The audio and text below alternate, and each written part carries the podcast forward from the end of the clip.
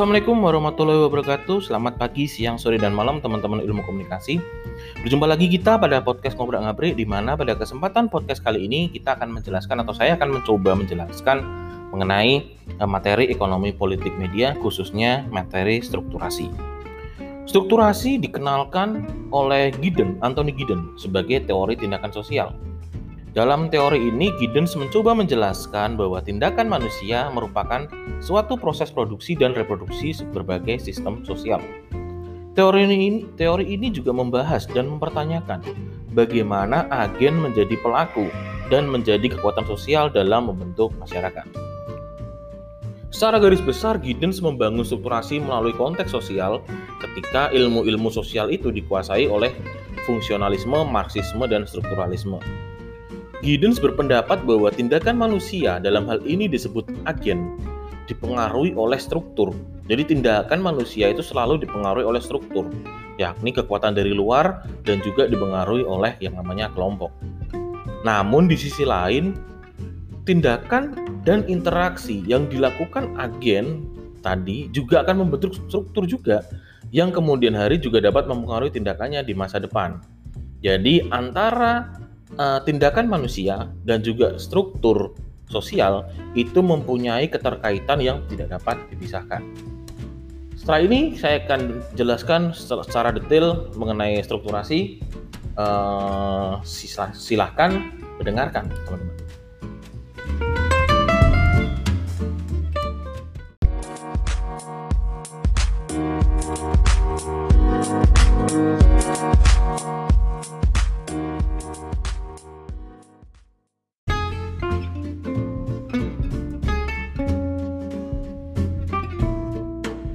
Menurut Giddens dalam Little John uh, mengungkapkan terdapat tiga dimensi besar yang selalu dilibatkan dalam proses strukturasi, yaitu pemahaman, konsep ideal, dan juga kekuasaan.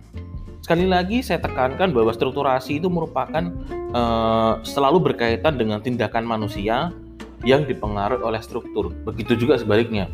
Struktur atau sebuah tatanan uh, tatanan masyarakat itu selalu dipengaruhi oleh tindakan sosial lanjutkan.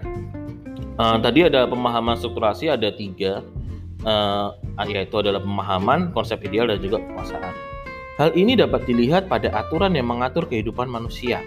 Dengan kata lain, aturan tersebut menyampaikan kepada setiap orang bagaimana hal tersebut harus dipahami, apa yang harus dilakukan sesuai dengan idealitas, dan bagaimana agar aturan tersebut ditaati, yaitu menggunakan power atau kekuasaan. Hal inilah yang kemudian dilakukan oleh kelompok dominan untuk melanggengkan struktur melalui aturan-aturan yang dibuat oleh masyarakat.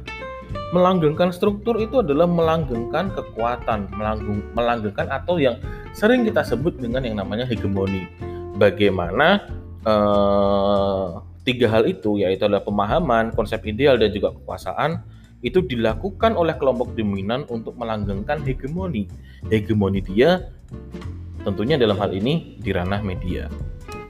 Teori strukturasi dalam perkembangannya mengalami banyak pengaruh dari berbagai ilmu sosial, termasuk studi ekonomi politik media atau ekopol. Studi ekopol yang mempengaruhi perkembangan teori strukturasi adalah aliran kritis. Dalam pandangan kritis, kelas pemodal menggunakan kekuasaan ekonomi yang dimiliki dalam sistem pasar agar arus agar arus informasi sesuai dengan keinginan dan juga kepentingan mereka pemilik modal punya duit banyak, dia menggunakan segala cara agar arus informasi, semua arus informasi yang dikeluarkan oleh media yang dia punya itu harus sesuai dengan keinginan, kepentingan, dan juga keuntungan bagi pemilik modal itu. Hegemoni, sekali lagi. Selain Anthony Giddens, Vincent Moscow dalam bukunya The Political Economy of Communication juga menjelaskan bahwa Strukturasi memiliki keter keterikatan dengan ekonomi politik dan pembentukan konsep kelas sosial, gender, dan ras. Menurut Moskow, kelas sosial, gender, dan ras dapat mengalami perubahan sejalan dengan tindakan agen sosial yang mengubah pola interaksinya dengan struktur ekonomi politik industri. Perubahan pola interaksi ini dapat memunculkan suatu gerakan sosial baru yang kemudian berdampak pada pembentukan makna baru atas suatu fenomena atau gejala sosial. Kelas sosial sendiri dibentuk berdasarkan tingkat kekayaan dan pendapatan yang diperoleh oleh agen atau manusia tadi. Jadi manusia dalam strukturasi itu disebut dengan agen, disebut sebagai agen. Kelas sosial ini menimbulkan ketimpangan sosial sebab kelas dengan pendapatan tinggi atau kelas atas pada umumnya akan mementingkan kepentingan pribadinya dengan menciptakan sistem kapitalisme yang kemudian berdampak pada pembentukan media komersial atau industri media. Struktur dengan melihat sudut pandang ras dapat menyebabkan konflik antar ras. Hal tersebut karena adanya anggapan ras berkulit putih lebih baik dan hebat sehingga mampu melakukan dominasi kepada ras lain. Hal itu pun terjadi pada bagaimana media memandang orang-orang dengan perbedaan ras dan warna kulit. Ketika seorang pemilik modal itu dia adalah white Anglo ya kalau nggak salah ya namanya ya, yang mengagung-agungkan kulit putih, maka setiap pemberitaan yang ada di media tersebut itu sesuai dengan visi atau pemikiran dari pemilik media. Yaitu kalau tadi kaitannya dengan dia selalu mengagung-agungkan kulit putih, isi dari media itu selalu bersifat atau implisitnya adalah rasisme warna kulit. Jadi dia selalu contohnya nih eh, ketika seorang pemilik media dia mengagung-agungkan kulit putih, ketika dia membuat sebuah film action penjahatnya selalu kulit hitam kayak gitu loh maksudnya itu yang dimaksud dengan uh, bagaimana kelas sosial itu dipengaruhi oleh tiga hal tadi yaitu adalah eh, pembentukan konsep strukturasi itu selalu berkaitan dengan tiga hal yaitu kelas sosial, gender dan juga ras. Kalau ras tadi sudah saya contohkan, gender pun juga sama ketika uh, pemilik media menganggap bahwa udahlah perempuan nggak usah lah terlalu aktif gitu kan kasarannya seperti itu ya itu juga nanti ngaruhnya ke eh, program-program uh, acara yang ada di televisi itu atau di media itu ya juga dia mengagung-agungkan atau perempuan selalu berada di subordinat kayak gitu itu adalah hal-hal yang saling berhubungan antara pola pikir dari pemilik media dengan apa yang media itu ciptakan.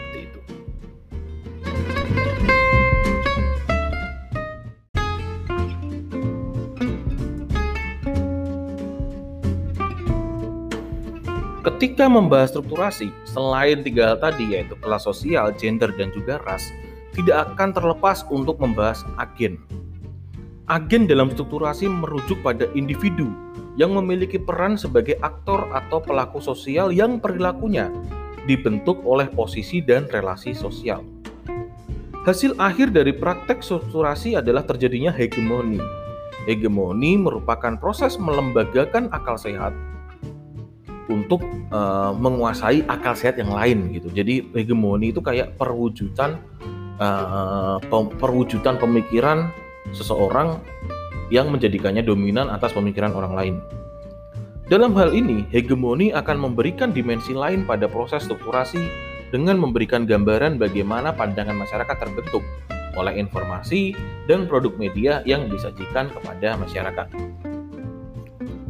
Hegemoni tidak terlepas dari pengaruh nilai dan ideologi yang disebarkan melalui media kepada khalayak. Ideologi mengacu pada penyimpangan sosial yang disengaja untuk mewujudkan kepentingan tertentu dan juga mempertahankan hierarki kekuasaan. Hegemoni juga dapat diwujudkan melalui berbagai gagasan substantif yang disisipkan pada produk media sesuai dengan penerimaan pasar, namun dengan tetap berlandaskan ekonomi. Hegemoni pemilik media melalui penanam, penanaman gagasan dan ideologi tidak lain bertujuan untuk kepentingan mereka, agar ideologi atau gagasannya dipercaya dan dianggap benar oleh masyarakat. Hegemoni sendiri ini tidak pernah berdiri secara tunggal dalam kehidupan masyarakat, namun selalu dibentuk oleh serangkaian aliansi. Hegemoni selalu dibentuk oleh serangkaian aliansi itu maksudnya adalah sekelompok orang, kemudian sekelompok pemikiran seperti itu. Dalam penerapannya dalam praktek ekonomi politik, pemilik modal dengan aliran strukturalis cenderung akan melihat struktur sebagai sesuatu yang monopolitik, statis, dan determinan. Aliran strukturalis itu maksudnya adalah aliran di mana dia selalu menekankan kayak kalau nggak kelas sosial, ras, ataupun gender seperti itu. Produksi dan konsumsi media dilihat sebagai representasi struktur dominan dan mengabaikan potensi serta kapasitas agen untuk merespon kondisi struktur yang disajikan. Struktur sosial juga digunakan untuk membangun hubungan antar kelas, untuk memetakan informasi yang dapat berguna dan dibutuhkan oleh pasar untuk diproduksi nantinya. Sebagai salah satu fokus dan pendekatan metodologi dalam melihat power dalam ekonomi politik, strukturasi digunakan untuk menganalisis kekuatan ekonomi politik makro. Contohnya, pendekatan strukturasi digunakan untuk melihat bagaimana perusahaan media yang dimiliki oleh Rupert Murdoch, contohnya, itu melakukan ekspansi power melalui produk media yang diproduksi dan komoditi informasi yang mereka sebarkan juga untuk melihat bagaimana dampak dari regulasi oleh negara melalui aturan media yang berlaku. Jadi sekali lagi ditekankan bahwa strukturasi ini menganalisis kekuatan ekonomi politik.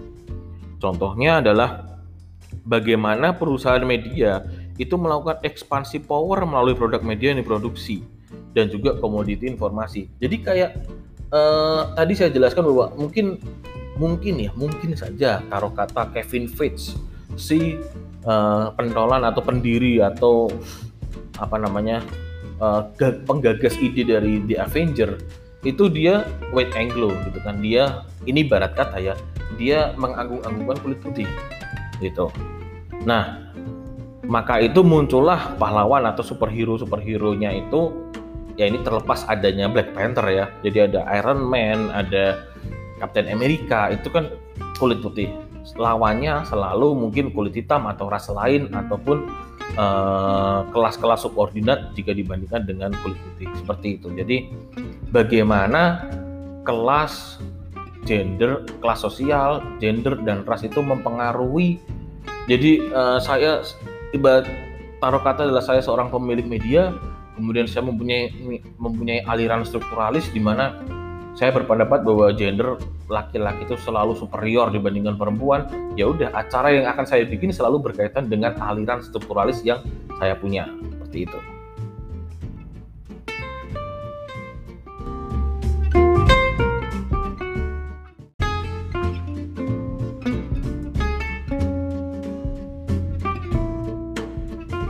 Kajian mengenai kelas sosial dan media saat ini memberikan atensi yang lebih pada pembentukan jaringan dan kelas yang terbentuk karena jaringan media masa sekarang menggunakan teknologi komunikasi atau yang disebut juga dengan new media. Kajian ini dilakukan sebab jaringan yang terbentuk membuat ketidakadilan dan tidak meratanya distribusi akses servis new media. Kajian ini menyor juga menyoroti tentang ide bagaimana bentuk dan perkembangan kemasan servis atau jasa komunikasi dan informasi dalam memberikan kepuasan bagi pelanggannya justru menghadirkan ketimpangan sosial. Jadi new media yang digadang-gadang itu wah ini bisa menyebar ke siapa pun di mana pun itu justru secara nggak langsung malah menimbulkan ketimpangan sosial karena nggak semua orang bisa mengakses itu berarti nggak semua orang bisa mendapatkan informasi. Itu juga berarti bahwa ada yang mungkin informasi itu ketika disampaikan ke orang lain maknanya akan berbeda. Jadi semua orang nggak nggak mendapat informasi dengan makna yang sama.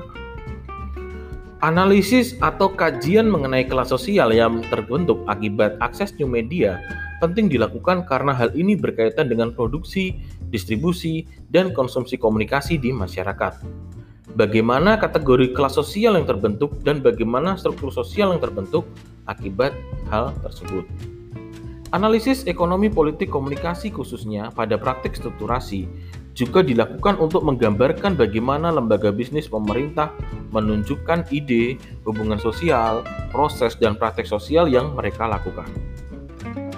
Strukturasi yang terjadi pada lembaga atau korporasi media dilakukan dalam bentuk pengambilan sumber daya manusia yang berada berasal dari pusat untuk melakukan dan mengelola perusahaan yang ada di daerah. Hal ini dilakukan agar ideologi yang dibawa oleh perusahaan induk akan tetap diterapkan di seluruh lini perusahaan mereka. Hal ini sesuai dengan pernyataan Dennis McQuail bahwa isi media atau konten media akan selalu merefleksikan kepentingan dan ideologi pihak yang membiayai mereka. Sekali lagi, Pernyataan dari Dennis McQuail itu sangat terbukti dalam strukturasi ini, yaitu isi media atau konten media akan selalu merefleksikan kepentingan dan ideologi pihak yang membiayai mereka. Jadi contohnya tadi, saya adalah orang pemilik media yang menganggap bahwa laki-laki itu superior, selalu berada di superior dibandingkan perempuan. Kemudian saya membeli perusahaan perusahaan atau televisi lokal yang ada di daerah Kebumen contohnya. Nah, saya nggak mau ideologi saya bergeser. Jadi eh, mungkin Kebumen TV TV lokal di Kebumen sudah punya ideologinya sendiri dan saya khawatir bahwa ideologi saya nggak tersampaikan dengan baik di TV lokal yang barusan saya beli. Maka dari itu ini dijelaskan di sini bahwa uh, lembaga atau sebuah korporasi media yang men-take over lembaga lain selalu menanamkan atau menanam orang kepercayaan dari lembaga asal untuk melanggengkan ideologi yang ada di perusahaan uh, pemilik media kayak gitu. Jadi uh, saya ada orang kepercayaan yang ideologinya sudah saya brainstorming gitu kan saya brain brainstorming saya brainwash untuk sesuai dengan aliran strukturalis saya saya tempatkan di Kebumen. Biar orang ini juga melakukan hal yang sama men menancapkan ideologi yang saya yakini itu benar ke orang-orang atau pekerja-pekerja di TV lokal Kebumen yang barusan saya take over itu tadi. Seperti itu. Strukturasi yang dilakukan di tingkat perusahaan sering kali diidentifikasi, diidentifikasikan sebagai gerakan akar pekerja media gerakan agar pekerja media berperilaku dan bersikap sesuai dengan tujuan strategis yang dimiliki oleh perusahaan mereka bekerja. Menurut Hutch dan Schultz, branding dan budaya perusahaan yang diterapkan, cara berpikir, dan kebiasaan kerja yang diterapkan kepada tenaga kerja yang ada dalam perusahaan merupakan suatu agenda untuk membawa identitas perusahaan dan kepentingan perusahaan. Jadi menurut Hutch dan School itu branding dan budaya perusahaan yang diterapkan itu termasuk di dalamnya adalah cara berpikir dan kebiasaan bekerja itu selalu harus ditekankan untuk apa? Untuk membawa identitas perusahaan dan kepentingan perusahaan. Hal itu juga sama dalam kasus saya tadi di mana saya membeli TV lokal ya udah branding perusahaan saya yang gede ini harus harus apa namanya harus juga diterapkan di TV lokal yang barusan saya beli itu tadi. Gitu.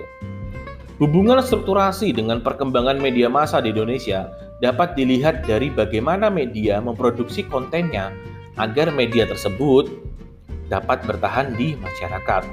Media akan memproduksi konten sesuai dengan segmentasi atau masyarakat yang disasar. Hal tersebut akan membuat media terpetakan berdasarkan struktur masyarakat yang ada.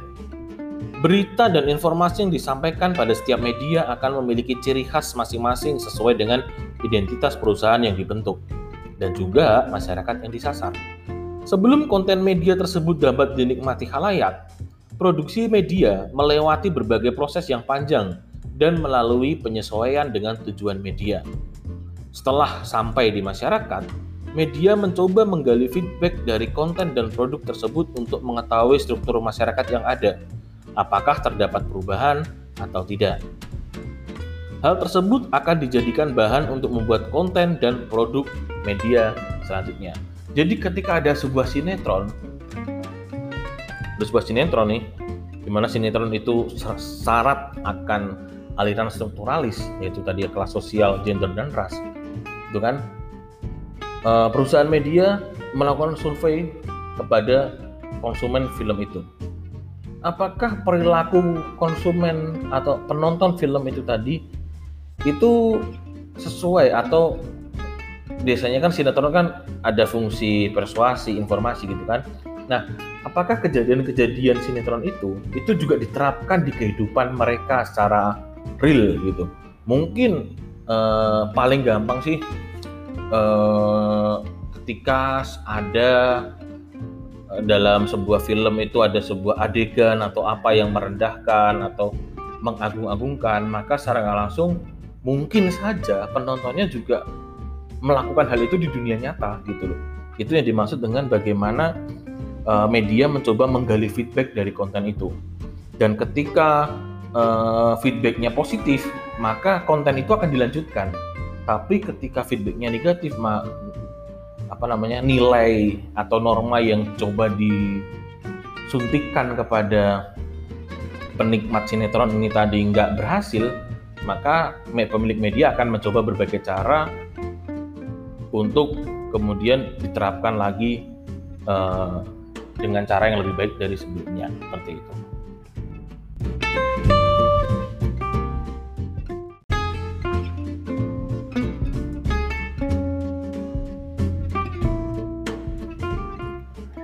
Sini saya akan coba sedikit menjelaskan dengan contoh strukturasi khususnya dalam Transkop.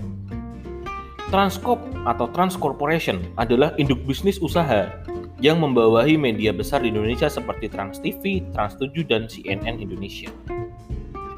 Transkop menerapkan strukturasi media sebagai upaya dalam mengelola bisnisnya. Berbagai program pada stasiun televisi di Trans TV, Trans 7, dan CNN masing-masing menerapkan strukturasi yang berfokus pada struktur sosial, guna memetakan informasi apa saja yang dapat disampaikan sebagai sehingga menghasilkan kontinuitas informasi pada masyarakat.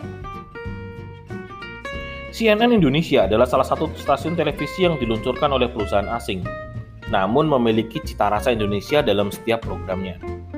Di sini CNN selalu berusaha untuk mengedepankan budaya Indonesia, karena itu memang uh, kalau CNN Indonesia itu ya harus berkaitan dengan budaya Indonesia, CNN mana dengan budaya mana kayak gitu. Selain itu, CNN selalu memperkenalkan budaya Indonesia ke kancah mancanegara serta ikut andil dalam melestarikan budaya Indonesia. Upaya tersebut dilakukan dengan penayangan program On the Road yang merupakan acara khusus yang ditayangkan di CNN Internasional.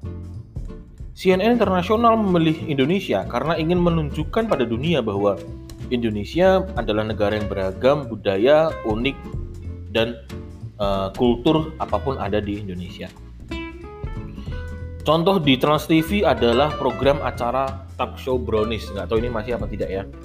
Brownies di Trans TV dan talk show hitam putih. Kalau hitam putih kayaknya sudah bungkus. Yang menjadi contoh praktek strukturasi yang terjadi dalam media Indonesia. Strukturasi yang terjadi pada dua program tersebut terlihat pada bentuk program yang berorientasi pada selera atau minat masyarakat Indonesia. Mayoritas program di media televisi saat ini ditentukan oleh struktur ekonomi yang berlaku, yaitu produk diproduksi sesuai dengan keinginan pasar dan yang, diminati oleh masyarakat. Struktur program Brownies Trans TV terlihat pada dua hal, yaitu agen dan struktur. Dalam program ini, agen berperan sangat penting dalam menentukan isi dan tema yang akan diangkat. Agen dapat membentuk isi konten isi konten suatu program sesuai dengan selera pasar dan nantinya akan menghasilkan dan menguntungkan media.